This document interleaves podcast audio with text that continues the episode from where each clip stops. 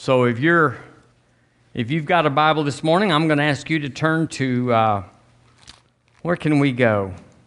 Let's go to Psalm 46. Let's go to the little Old Testament there, Psalm 46. We're ministering on a kind of a peculiar subject.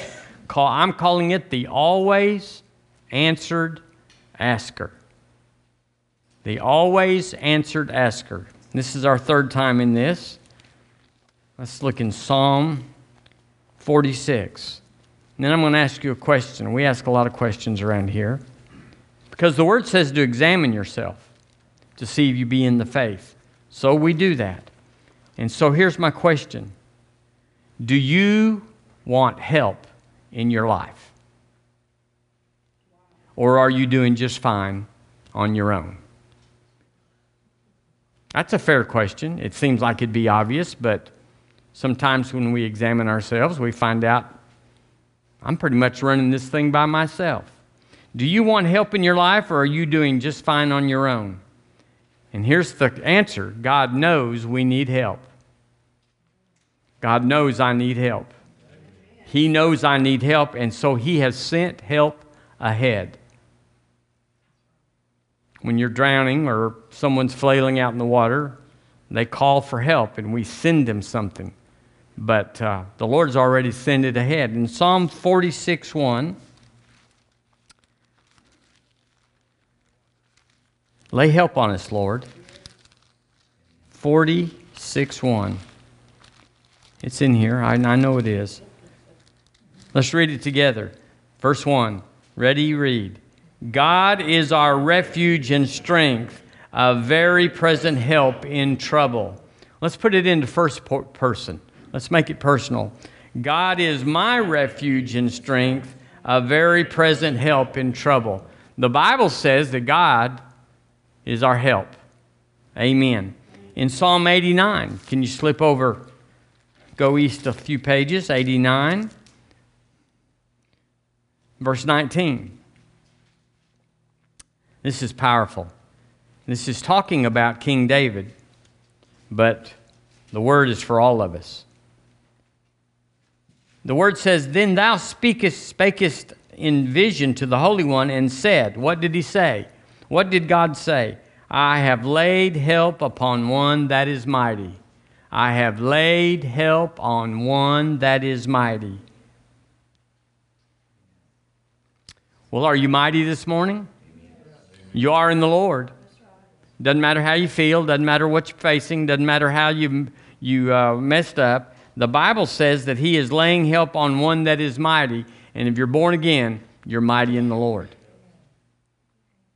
Because we're in Him and He's win. He wins, He's got the victory. In Hebrews chapter 4, Hebrews chapter 4, we're talking about the always answered asker. Always answered asker. That's contrary to church experience that's contrary to mindsets and culture because nobody gets always answered in according to religious terms. It says in chapter uh, 4, verse 16. Let's read it together. Ready? Read. Let us therefore come boldly into the throne of grace that we may obtain mercy and find grace to help in time of need. So here we have it from the old to new. God is a helper. He wants to help. He has sent help. It's not like he's, we send up a flag and say, Lord, I need help. And he starts opening a closet and saying, I think I left it in here and I think it's over there. And we will, we'll get back to you on that. That's what you get when you are in the world. But he's already got help prepared and set. So here's the other question we're going to ask it seems plain enough. Why would anybody, why would anybody reject help from God? Why would we have a double dip of everything He says? I got this. I got this. I got this covered. I got this fixed. I got it. Just let me help you. Well, I wrote down some reasons, what I thought that keeps people from asking God for help because it's rampant, it's prolific. Because He's an always answered asker, if people are having needs all the time and God is answering needs all the time, somebody must not be asking. And we say this all the time that He's a better giver than we are receivers. It's not like, well, God didn't. Yes, God did. We just didn't receive. Y'all say amen. That's, now, that is how it is. He's a better giver. He's not fickle. He's not moody. He's not schizo. Uh, he's not paranoid. He's not any of those things that says, well, you know, that's God. You never know what God's going to do. So, why would anybody reject or not solicit help from God? I wrote down pride. Pride causes, now, you've seen movies, you've probably experienced it, where certain kinds of people, they're poor, they're very needy, but when you go to help them, they say, what do they say? We don't take any charity. We don't, ta- we don't need help. We're, we're fine. Just leave us alone. And that's pride. It, it may be well intended, it may be uh, in their culture, but they don't want to ask from, for help even from God. Well, there's lots of reasons for that. It might be that they don't want to be obligated. In other words, it's nothing's free, everything's got a cost. And if God helps me here and I might can squeeze through this little spot, He might want me to do something for Him later on that I won't want to do, and yet it'll be a debt. And so they don't want to ask help from God because they think nobody, including God, has anything for free. Nobody's that good. But there it is. So I, I said, what, what else causes uh, people to reject help from God? Now, here's a little stretch. How about arrogance? Just flat mad at God, because after all, He let your little brother die. He let you, you, He didn't keep your job. He, uh, there was a tidal wave, and you somebody got everything that's happened that's bad. They don't want God. They don't like God and they don't think He's a good God, and so they're arrogant about it. I don't want anything from that God. And so a lot of times that plays out where they act like a victim. If God really loved me, He would fix my situation. It could be that they're the rejected. Do y'all know any rejected people? Why are they rejected? Because they don't have help. They need help but yet they're rejected and they don't want God to reject them, so they don't ask God for help. Have you ever met people that reject you before you get a chance to reject them? You're not going to reject them, but they anticipate you're going to reject them. So they just say something off and, and uh, under the table or whatever and rejects you. Uh, how about a martyr? Y'all know anybody that's ever been a martyr? I alone am here to serve God, is what. Uh, uh, uh, Elisha said. But they're martyrs, just like it's my place in life to be poor, to be under the table, to be rejected. So they fashion themselves in this sense that they don't that they only will let God help them. Listen, talking about help. They only let God help them on their terms. Well, how many of y'all know God's got some terms? And whether you think they're fair or not, or right or not, or equitable or not, that is how it is. In America, if you make over so much money, you do pay income tax. You can disagree, you can resist, you can hide your money, but that is the way it is. Somebody's coming after you when your name doesn't pop up on the on the we gave at the at the at the government. Hallelujah. So I put down on people that want God to give them on their terms. And one of them is, is God, that uh, God, when God answers prayer, He does it three ways. Have y'all heard this? Yes. God answers prayer. Yes. He always answers prayer. Yes. No. Or not now. Is that true or false? That's false because He's an ever present help in time of trouble. And we can approach the throne of grace to find uh, the throne to find grace to help in time of need. It's not that he's that way. Religion says that God answers prayer, but he does it his way. And uh, you got to accept his way. Religion says that God is a social services director, that he's responsible for this earth and all the people in it, and that he should take care of this earth. And so they're mad at God, even though they don't go God, uh, serve God or like God. Yet when inequities, when tragedy happens, they're ticked. Y'all ever met those people? They're met, when you dig in a little bit, well, their brother went to Vietnam and he didn't come back, and God could have saved him, and he didn't, and so, and so, and so. We're mad. And we don't think God's a good God. But we want him to be a social services director. We want him to be fair to everybody. Now, if God was going to deal with only with the people that need, had big needs only, he wouldn't be in America, would he? Have y'all been overseas? Have y'all been in the ghetto? Have y'all been in the, the, the backside of cities? where, where it, it's bad. And you go, well, that's where God needs to be. That's where the need is. But God's not where the need is, God's where faith is. And so we got to get faith about it. So some people say if God really loved me, if God really loved people, he could stop the suffering anytime. And so there's the suffering doctrine about why is there suffering. And then there's other people that says I've gas, I've asked God for help, and I didn't hear anything. He didn't come through the wall, he didn't come to me in a dream. If anything, my situation got worse. We're talking about why people don't ask God for help. And then I put down lastly that people say, religion says, that God enjoys suffering.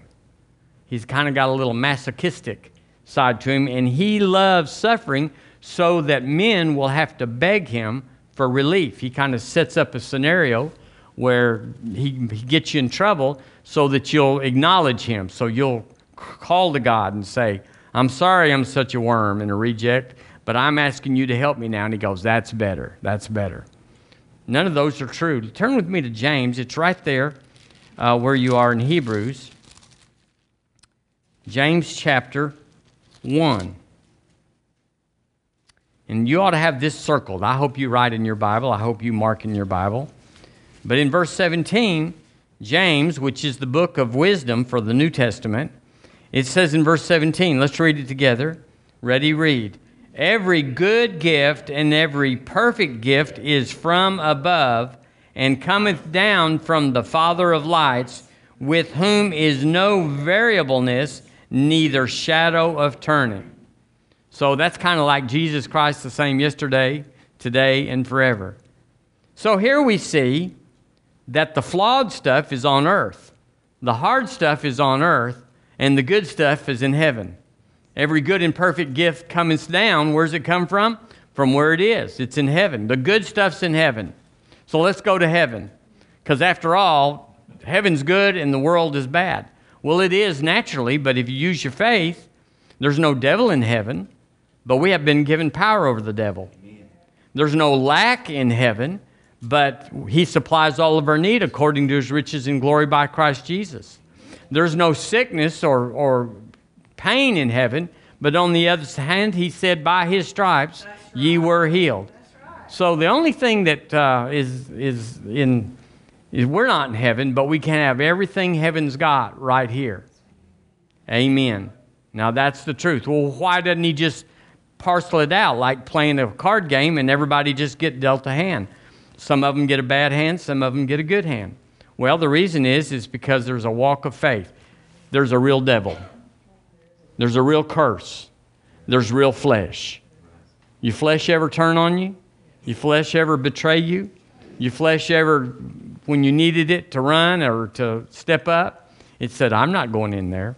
So we all face that on the earth, but our faith causes what, what the word says in the Lord's Prayer he said, Give us this day our daily bread. Well, I missed a part. On earth as it is in heaven. That's what I was getting to. on earth as it is in heaven. So Jesus prayed that on earth as it is in heaven business. He wants us to have heaven on earth. And that's what we're supposed to have. So the flawed stuff is on the earth. So we know it's flawed. And so we're just expecting God to bring heaven on earth. But if He did that, then heaven wouldn't be heaven. So there's got to be a transport. There's got to be something that parlays it from heaven to earth. Well, most religion thinks that you got to beg him and steal him. You got to be in a really bad situation for he finally relents and says, "Okay, I'll give you a little relief or I'll take away some of your pain."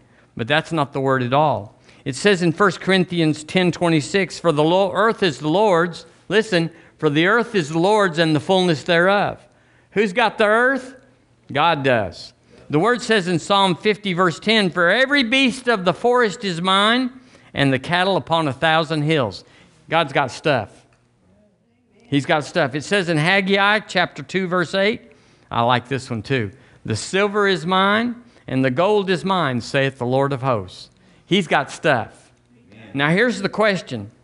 Here's the question. We don't doubt God's got stuff, and we don't doubt that I don't got stuff. So we got to ask ourselves, how am I going to get God's stuff into my life? Now, you may think this morning, like everybody knows that, but I'm telling you, nobody knows it. If they did, we'd be changing, we'd be living, we'd be doing better if we knew this. So here's the first truth. We talked about it last week. God has it to give. Why? Because we just saw He has it to give. God has it to give because, because, because he wants to give it to me. Say it with me. Give it to me. God has it to give it to me. Otherwise, He'd just take us to heaven. Heaven's better. No devil, no sin, no flesh, no curse. It's better. But God's got it. Why does He have it? To give it to me. To give it to me. You go, well, how's that work? Well, it's the love of God. He loves us just like you love your kids, mostly. Often. no, we love them always. Well, He loves us always. And He's got it to give to us. So, here's the catch this is what people don't like to hear is up to me to transfer it from him to here it's up to me to believe God. Otherwise, the heathen could just pull the trigger. They could just read the Bible and say, ah, we'll all tithe and it'll all just come into our lives. Well, it does if you tithe, if you're a tither. But it's not a system that you can work arbitrarily. The second truth is let me read the first one in God has it to give because he wants to give it to me. Let's just say that together. God has it to give because He wants to give it to me. Now, if you're a worm and you don't think God wants to give you anything, then you got to backtrack and you got to read the Bible. You got to hear what Jesus said. But He loves us, and He wants, uh, and we know that love gives. God so loved the world, how much? That He gave. How much did He give? His only begotten Son. So He loved much, and He demonstrated it by giving much. So God's got it to give because He wants to give it to those He loves. He loves me. He loves you. This is a this is a, a fishbone in your mouth. Uh, God loves the sinner. He loves the murderer. He loves the serial this and that. He loves us all. For God so loved the world. But He just can't get it to those folks. But I'm saying He's not able to get it to a lot of folks. We'll let that work in a little bit. I don't want to be one of those folks that he can't get what he has into my life, that he can't get his stuff into my life, that I have to wait until I die because I'm, I'm going to die and go across the river and there's a little cabin over there. That's not the word, what the word says. It says there's a mansion over there. But in Deuteronomy, it says of us in the Old Testament, he said, I want you to live in goodly houses goodly houses. So it's not just a little mansion on the hill over there. He wants you to live in something nice, drive nice, be out of debt. Isn't that cool? As gravy on biscuits. I'm telling you, being out of debt is awful cool. So the second truth is that God wants me to always ask, to ask. God wants me to always ask for what He has got that He wants to give me, to me. And see, there's the transaction of pride and arrogance is that people says he's got it and I need it. Where is it? But what distinguishes us as Christians, as believers, is we believe that he's got it. We believe he wants to give it to us. And the way he wants, his system, his way, his protocol, his law, his, his everything is I want you to ask me for it. Instead of it just being out there where nobody gets hurt, nobody has pain, nobody has suffering because God, that's called heaven. That's called heaven. But this is not heaven. You can have heaven like Goshen was in Egypt. You can have heaven on earth, but you got to ask for it. And it says in uh, uh, Mark 11 24, what things soever you desire when you pray, when you ask, believe you receive them, what happens? Ye shall have them. The Lord Jesus said that. Turn with me to 1 John. You're, you're just on that side of your Bible, over there by the maps. Turn to 1 John chapter 5. Now let's, let's get this in us. Let's put this in us that God's got it to give to me. He's got stuff so that He can give stuff. That He's not really looking forward to living like we are, He's looking for us to live like He is. So He's got stuff, He's got power, He's got authority, He's got grace, and I need it. I need finances. I need healing in my body. I need relationships fixed, and they're, they're, they're, on, a, they're on the handrail. They're, they're not going anywhere, my money or my body. I'm not me, I'm just talking about all of us. We could say, I need help. And you do. And if you don't know you do, meet me after the service. you need help. People that live under the bridge that say, I don't need anybody, or that are homeless on the side of a uh, street and everything, they say, I don't need anything. Well, that's just because they're all inward. They're all totally living within, and they're saying, I don't need anything for me. But we're living in a world that's got lots of needs that we have been empowered to help. We've been empowered. How do you send a missionary if you're under the bridge? How do you feed other hungry people if you're under the bridge or on a sidewalk? So 1 John chapter 5, look in verse 14. Verse 14, and this is the confidence that we have in him, that if we ask anything according to his will, he heareth us. Now let's read that in first person.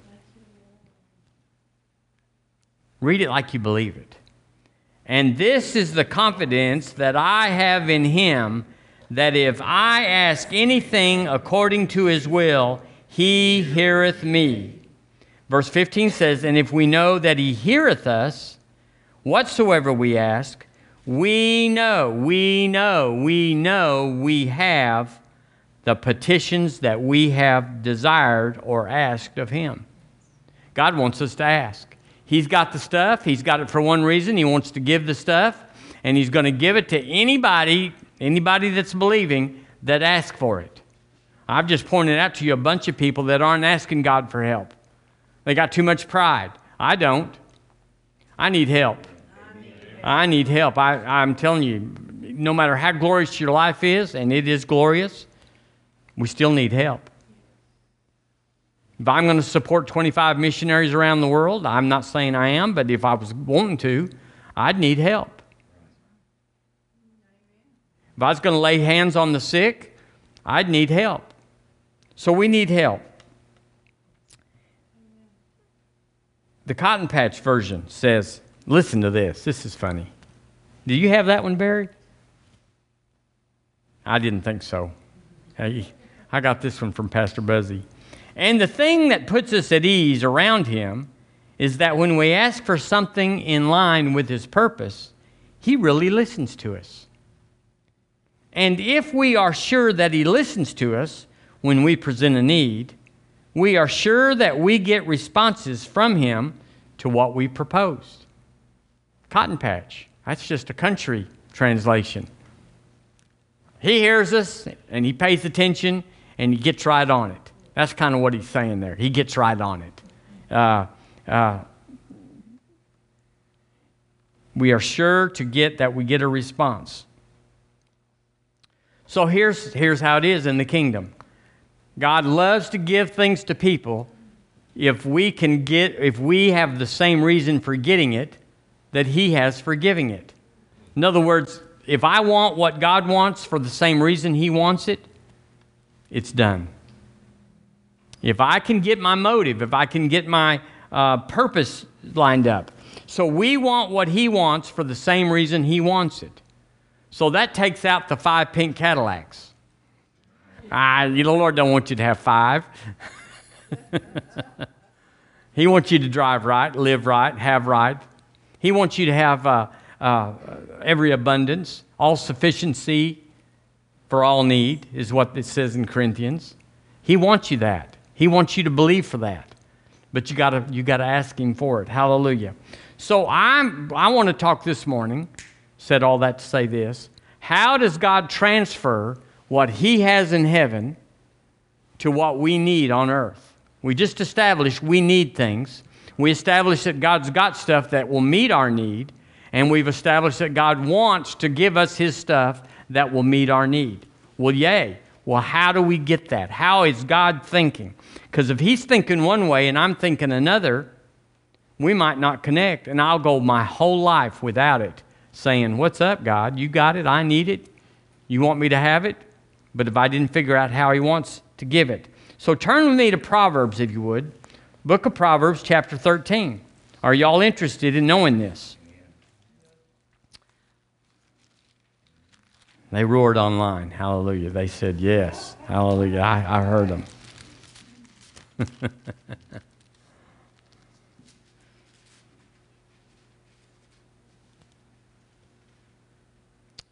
Let's read it together. Verse 22. Not so much the first part, but the second part. Ready? Read.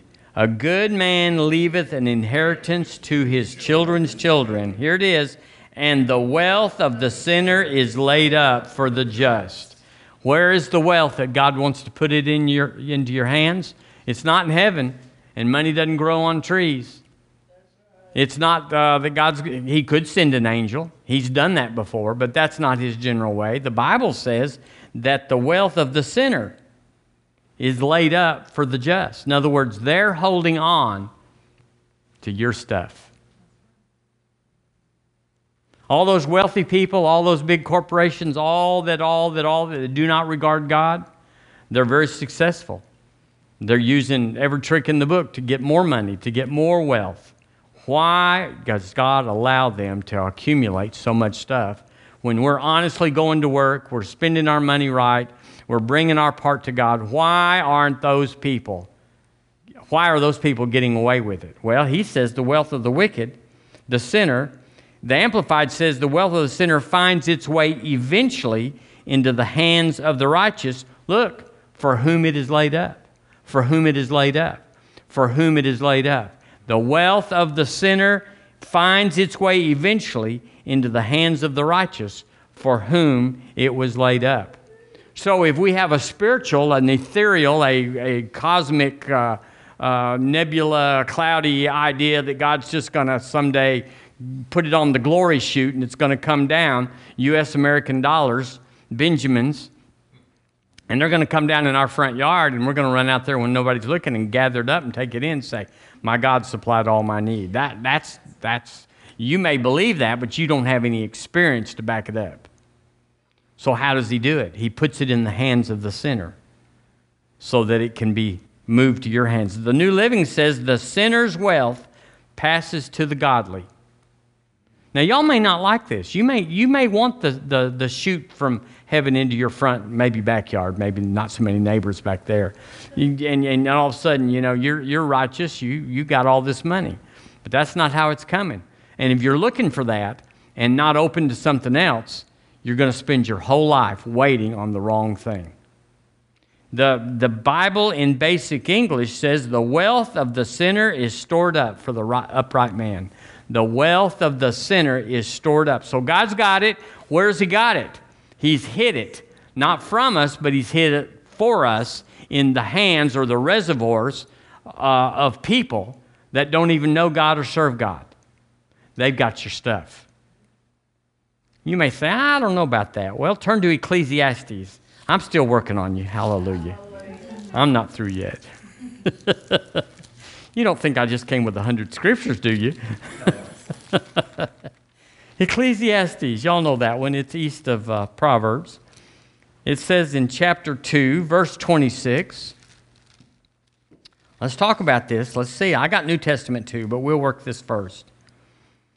Verse 26 in the King James says, For God giveth to a man that is good in his sight wisdom and knowledge and joy. That's us, isn't it?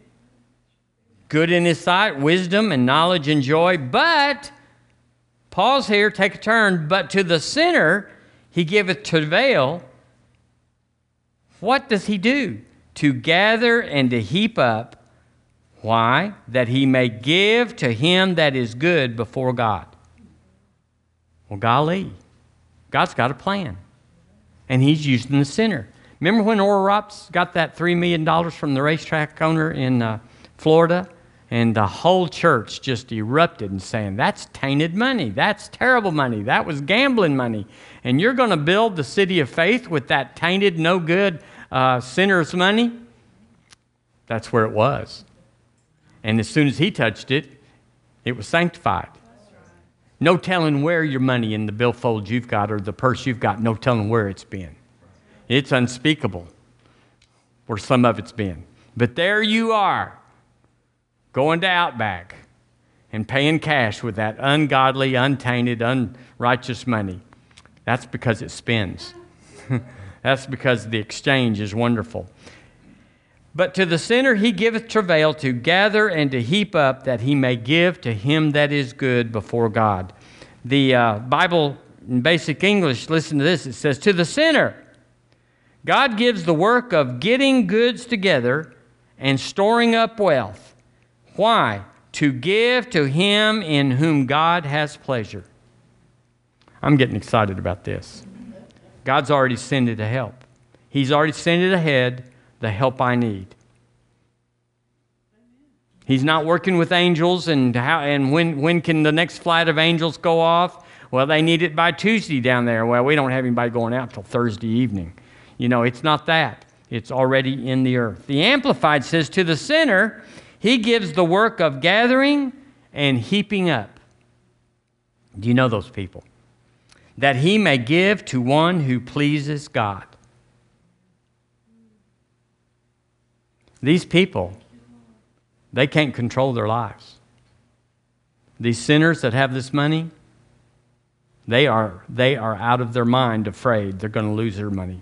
When you're young and don't have much money, your greatest concern, your greatest desire is to get some money. Just get some money. Just got to pay the bills. But when you get rich, that's not your concern. Your concern then is to keep people from getting your money. And they are much more anxious about their lives than anybody like us, maybe, where we're believing God for prosperity. We're way cool compared to them. So I want to show you one other thing. It's in Exodus. Let's get this Bible into a Bible pattern. Exodus chapter uh, 3. Did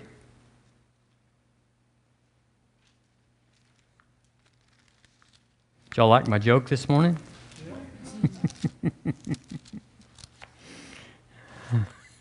Even the blonde liked my joke. She's a good girl. Hallelujah. Okay, chapter 3 of Exodus. How does God move money from heaven into your life? Now, there's lots of ways, and we're not saying for sure this is the only way, but God likes this way. He likes to, what I call, this is plunder the Egyptians. When I, was, when I had Christian school in West Texas, we, we charged nothing. We charged $120 a month per child, and we supplied everything. And that's nothing. That's the tax on what it is now. So we did fundraisers occasionally, and so I found some pecan rolls that we could buy for a, a dollar or something and sell them for $2. And they were wonderful, they were really good. And so uh, I was the head of that, and I started working with other schools to help them. And I called that little business I had the Egyptian Plundering Service. We are taking money out of those people that had a sweet tooth and putting it in the kingdom. I don't know if that's absolutely accurate, but that's, that's what I called it. I did. I called it the EPS. Egyptian plundering service. Now, let me show you why I did that. In chapter 3, let's look in verse 16. You know, the, the, uh, the Hebrews are in Egypt, God's saying, I want y'all out, and I'm going to do something to help you. It's time for y'all to go. And Moses was their leader. And so he told Moses in verse 16, Go and gather the, the elders of Israel together, and say unto them, The Lord God of your fathers, the God of Abraham, Isaac, and Jacob, appeared unto me, saying, I have surely visited you and seen that which is done to you in Egypt. And I have said, I will bring you out of the afflictions of Egypt into the land of the Canaanites, and the Hittites, and the Amorites, and the Perizzites, and the Hivites, and the Jebusites, into a land flowing with milk and honey. And they shall, the elders, they shall hearken to thy voice, and they shall come, thou and the elders of Israel, unto the king of Egypt. And ye shall say to the king of Israel, Pharaoh, The Lord God of the Hebrews hath met with us, and now let us go, we beseech thee, three days' journey into the wilderness, that we may sacrifice to the Lord our God.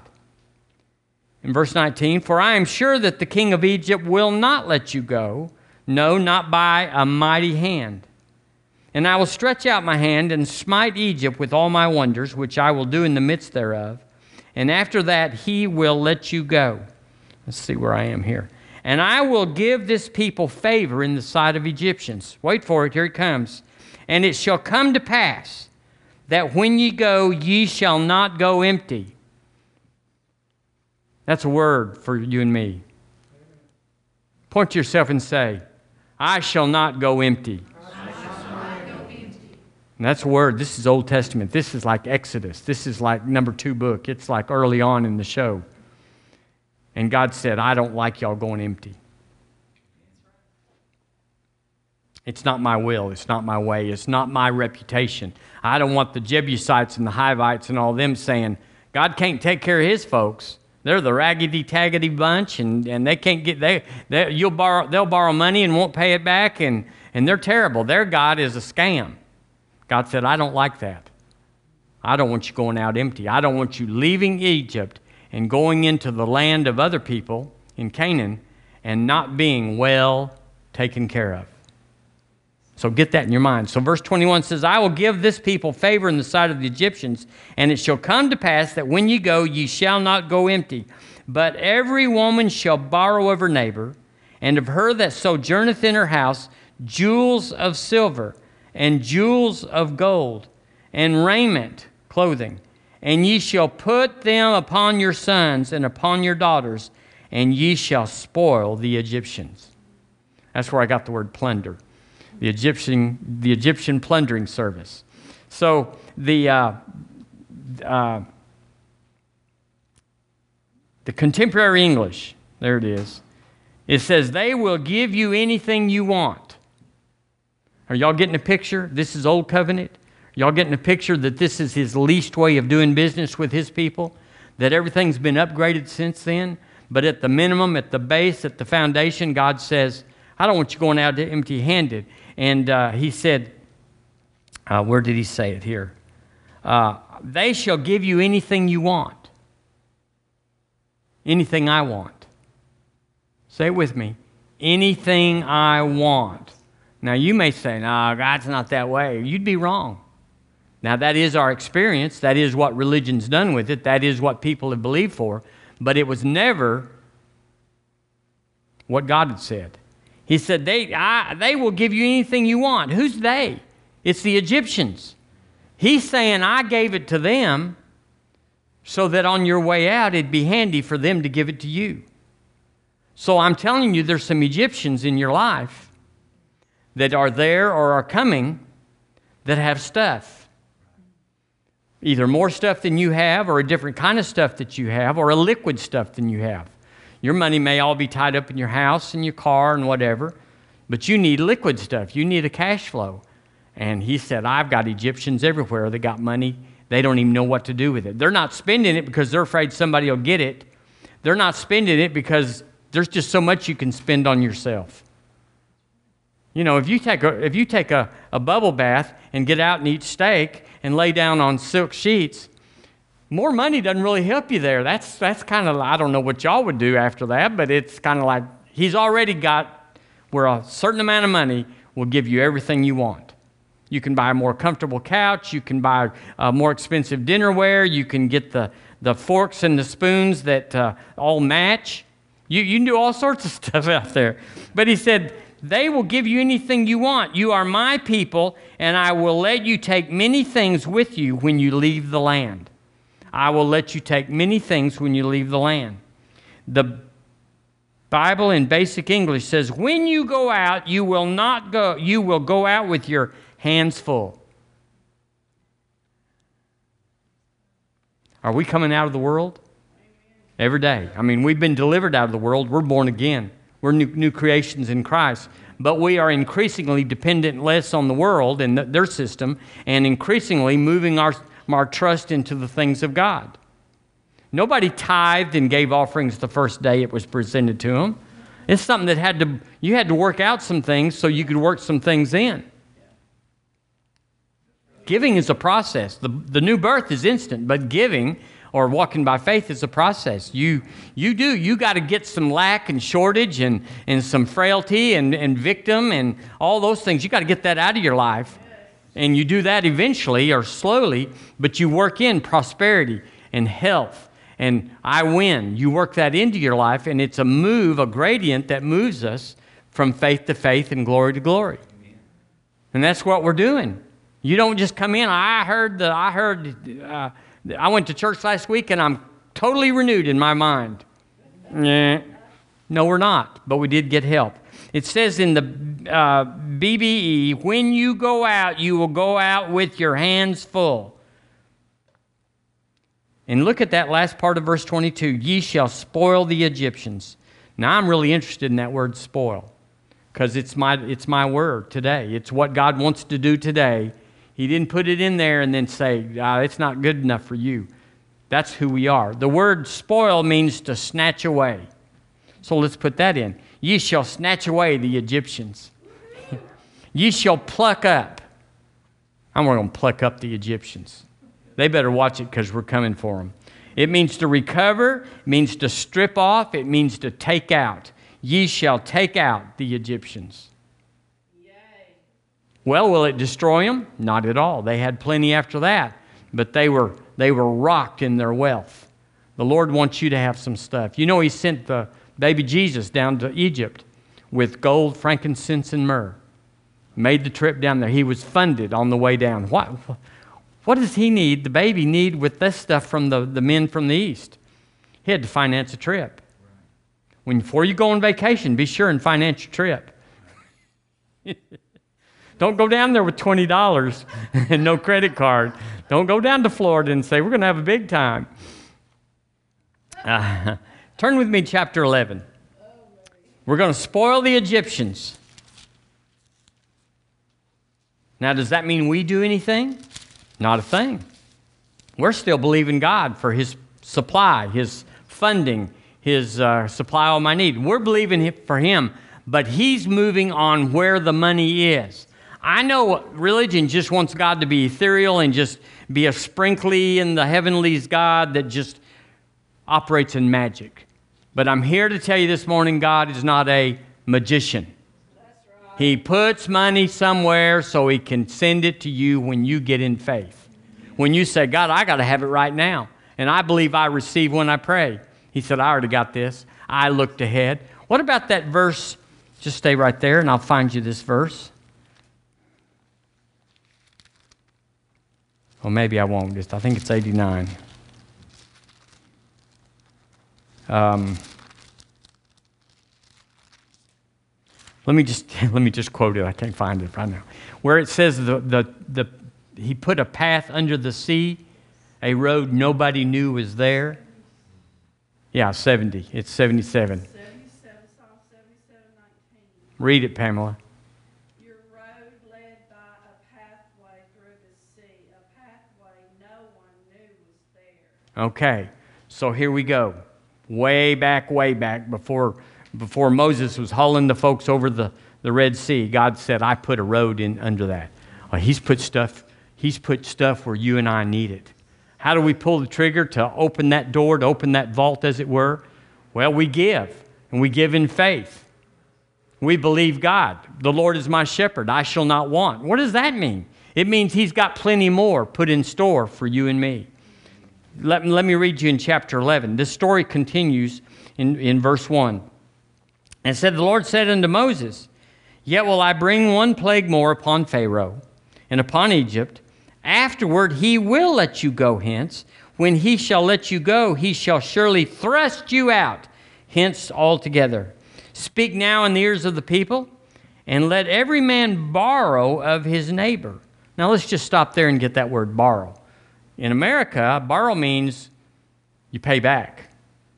It's, a, it's your assets in my life until I can get you your assets and interest back. But that's not what the word means. I don't know why the translators put that because it's nowhere in the Hebrew. The word means two things to demand and to require. He said, so let's read that there. Speak now in the ears of the people, and let every man demand of his neighbor, and every woman of her neighbor, jewels of silver and jewels of gold.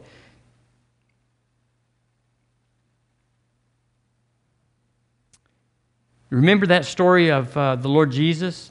He said, Go into town and find a colt that's tied up. And they said, Well, what shall we tell this, this family? He said, Tell them the Lord hath need of it.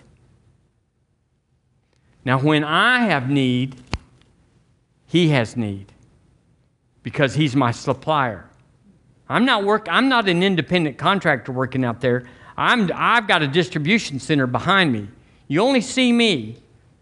If you're a car salesman, you only see him, but he's got access to all this inventory. And if you don't see what you like, he'll order you one or get you one from another dealer.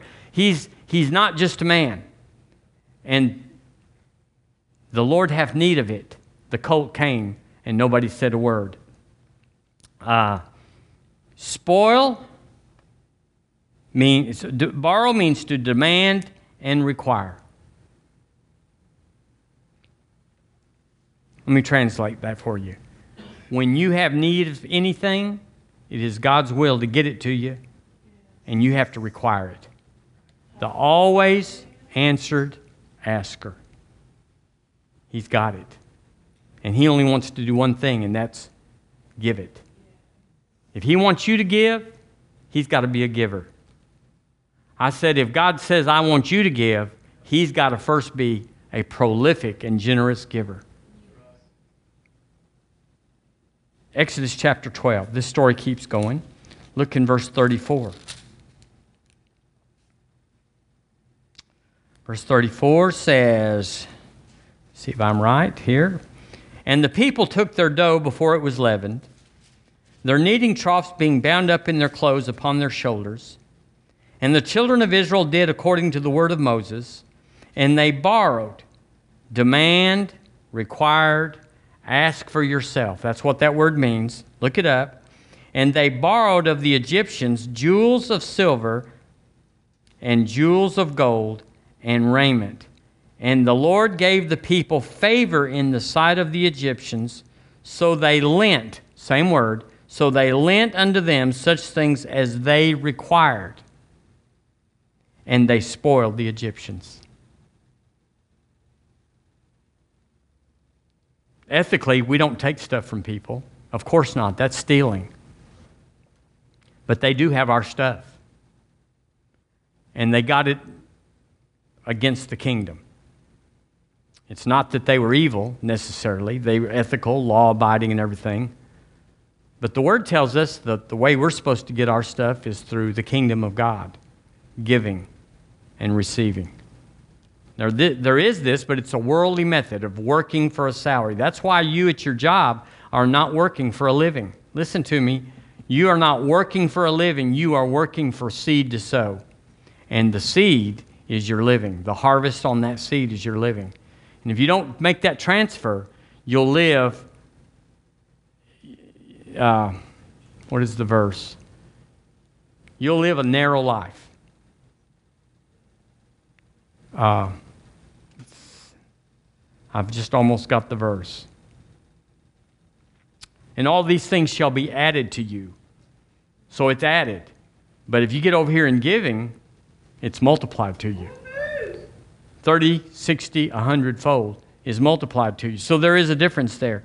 So he said, uh, verse 36, The Lord gave the, the people, the, the Lord gave Alabamians, the Lord gave his people the favor in the sight of the world so that they so that they required and demanded unto them such things as they required, and, and they spoiled the Egyptians.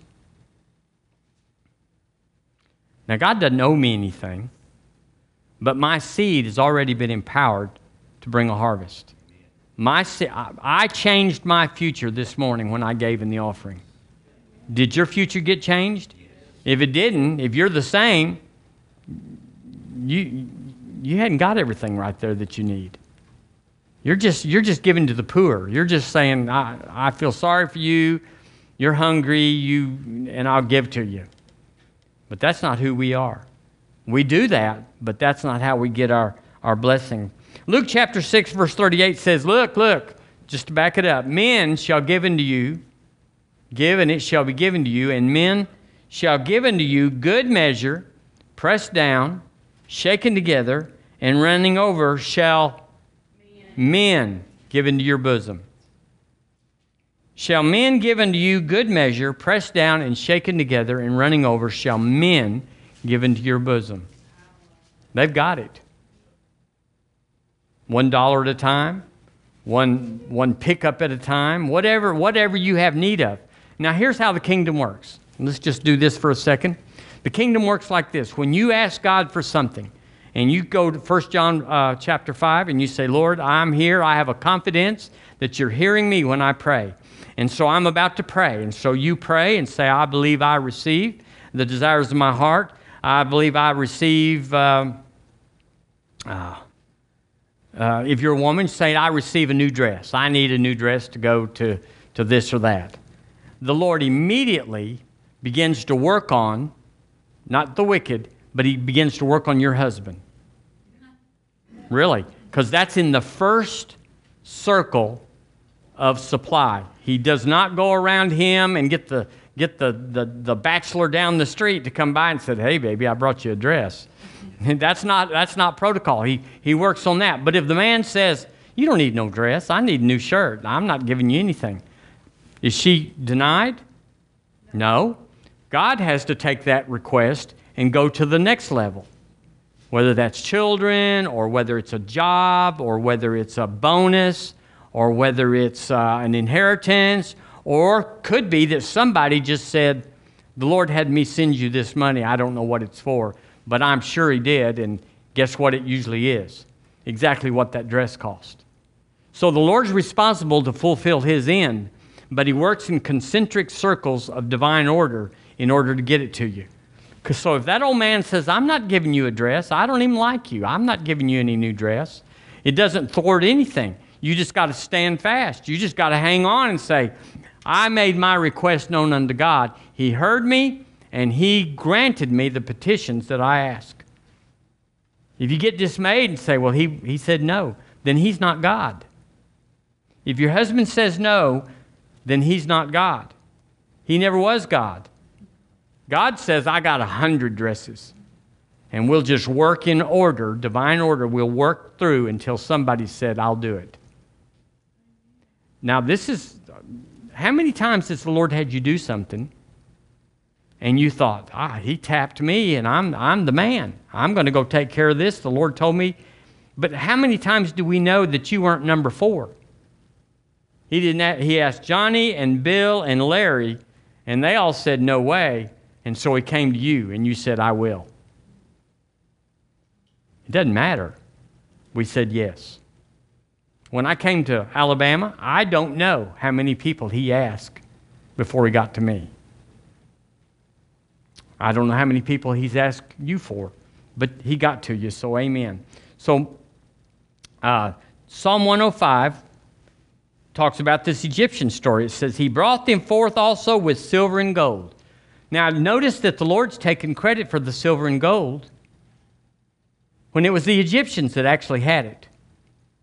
But the Bible says, Psalm 105, 37, he brought, he brought, he brought the, he bought, he, what is that? He brought them forth.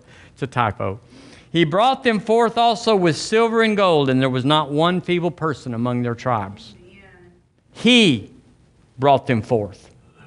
He brought them forth. Now, this is common for somebody to be moved on by the Holy Ghost, to give to you, to help you, to get involved with you. They have unction, they have a leading, and they help you. And it, it fits, it works, they were right, you did need it, and it fit exactly and everything. And then for that person that sowed the seed to come back sometime later and say, uh, I need you to return the favor. Because after all, you know I gave you that money. Y'all know that's wrong? Because it wasn't, it wasn't him that gave the money. He just moved it to that person to get it through that person to get it to you. Real hands, real bank account, real drove up in his car and said, I don't know why I'm giving this $100 bill to you, but the Lord told me to. That's right. Thank you very much. God bless you. That's pretty much the end of it. We're supposed to help and be used of God. Now, if you are used of the Lord to give and to help, and we all are, then He can trust you with $100. And when He gets that, He can trust you with $200. There's nobody going to be moving thousands of dollars until they first move $10. So when he talks to you and says, that $100 you got, or that 50 or that 20, whatever, I want you to do this with it. I, I want you to be like an Egyptian. You're not, but I want you to, I want you to be used by me. And you say, Lord, what's this all about? And you go, and they say, Thank you very much. It, it's exactly right. I believed God. Uh, you got to get ready. You qualified for more. I'm qualifying. I'm qualifying. My giving today isn't the end of my giving. It does have a harvest. It is going to bring what I need. It's, it's in my future. It cannot be denied. I am not putting up with it didn't work or it didn't change anything. But I qualified for more every time I gave. So I'm qualified for to handle much. Faithful over little, master over much. It's because you qualify. Are you qualified this morning to be a always answered asker? I've been through so much final, financial stuff, like many of you, over the last 40 something years. Ah, I'm not afraid of anything.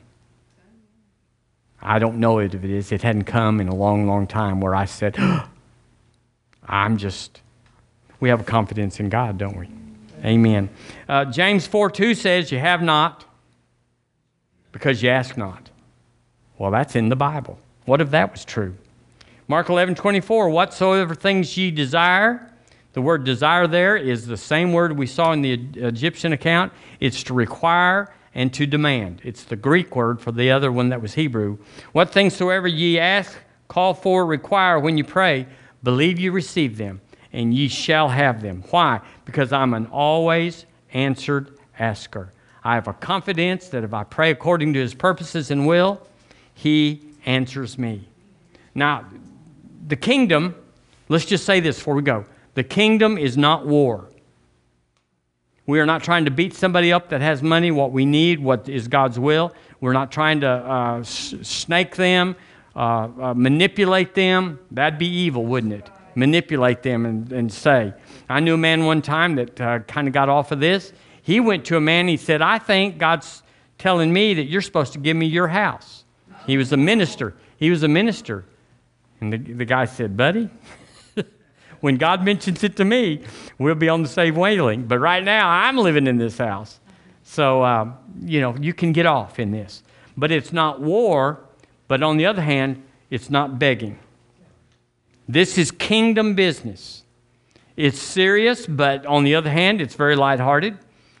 You don't have to work and, and lather up and, and get all worked up about it. Oh, God's going to do it. If you're asking God for $10,000, it's because you're asking for $1,000. He asked you for 1000 I mean. If He's asking you for 10, He's already asked you for one, He's already asked you for a 100. I want Him to say, Well done, thou good and faithful. I want Him to. Because I recognize it's Him, not need. Now, just as a side note, you could say, just because somebody asks you for money or anything doesn't mean you're supposed to give it.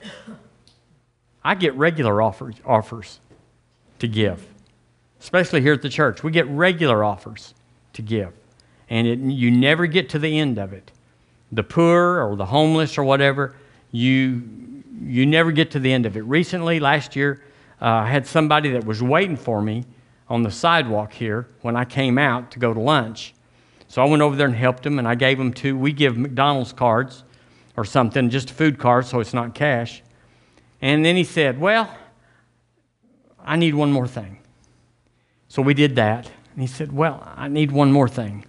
And it never ended till I finally had to end it. It was $300 before we got through. And, you know, I helped him and it was good, but uh, we put him in a hotel and then he had to eat and then he had to have a ride to the job. It just is never ending. So you got to be led. You can do all those things if Holy Ghost said, This is for you. I want you to give. So, Father, we thank you this morning that you are good and every good and perfect gift comes down from you. Everything down here is junk till it gets from you. So, thank you, Lord, for leading us. We are led of the Spirit. Thank you, Lord, that we can listen to you uh, concerning things that are in people's hands and not get fouled up or, or messed around with the people. We know that you're leading, your, your supply comes through people, and we'll take it from there. Thank you, Lord, for using people all over this city, kinfolks in other states, friends that are in the other nations, using them to supply all of our need. Men are giving into us good measure, pressed down, shaken together, and running over. Men are ch- chasing us, pursuing us, looking for us to give the seed that they must give in order for us to have the supply we must have. We thank you, Lord, that it has never failed, it is not failing, and it will not fail. In Jesus' name, amen. Amen. Praise God. Does anybody come up with that tooth? Is there a tooth issue here? No tooth. Well, good. That's good. We can miss it or it may be on broadcast. But uh, I got that, and I wanted to put that out there. Let's be strong this year. Let's not be religious. Let's not come to church and say, I got to go hear another sermon. I got to get another, I got to pay my, uh, my Sunday obligation. Let's be strong. I, I found out recently about, uh, well, never mind about that. But anyway, there's a lot of things that are not strong, and we need to be strong. There's a time coming where you'll have to pull the lever without a lot of time or without a lot of rationale, with a without a lot of confirmation. You'll just know down in here, this is what I was created for, and I'm going to do it. So God bless you. Thank you for tuning in this morning. Amen.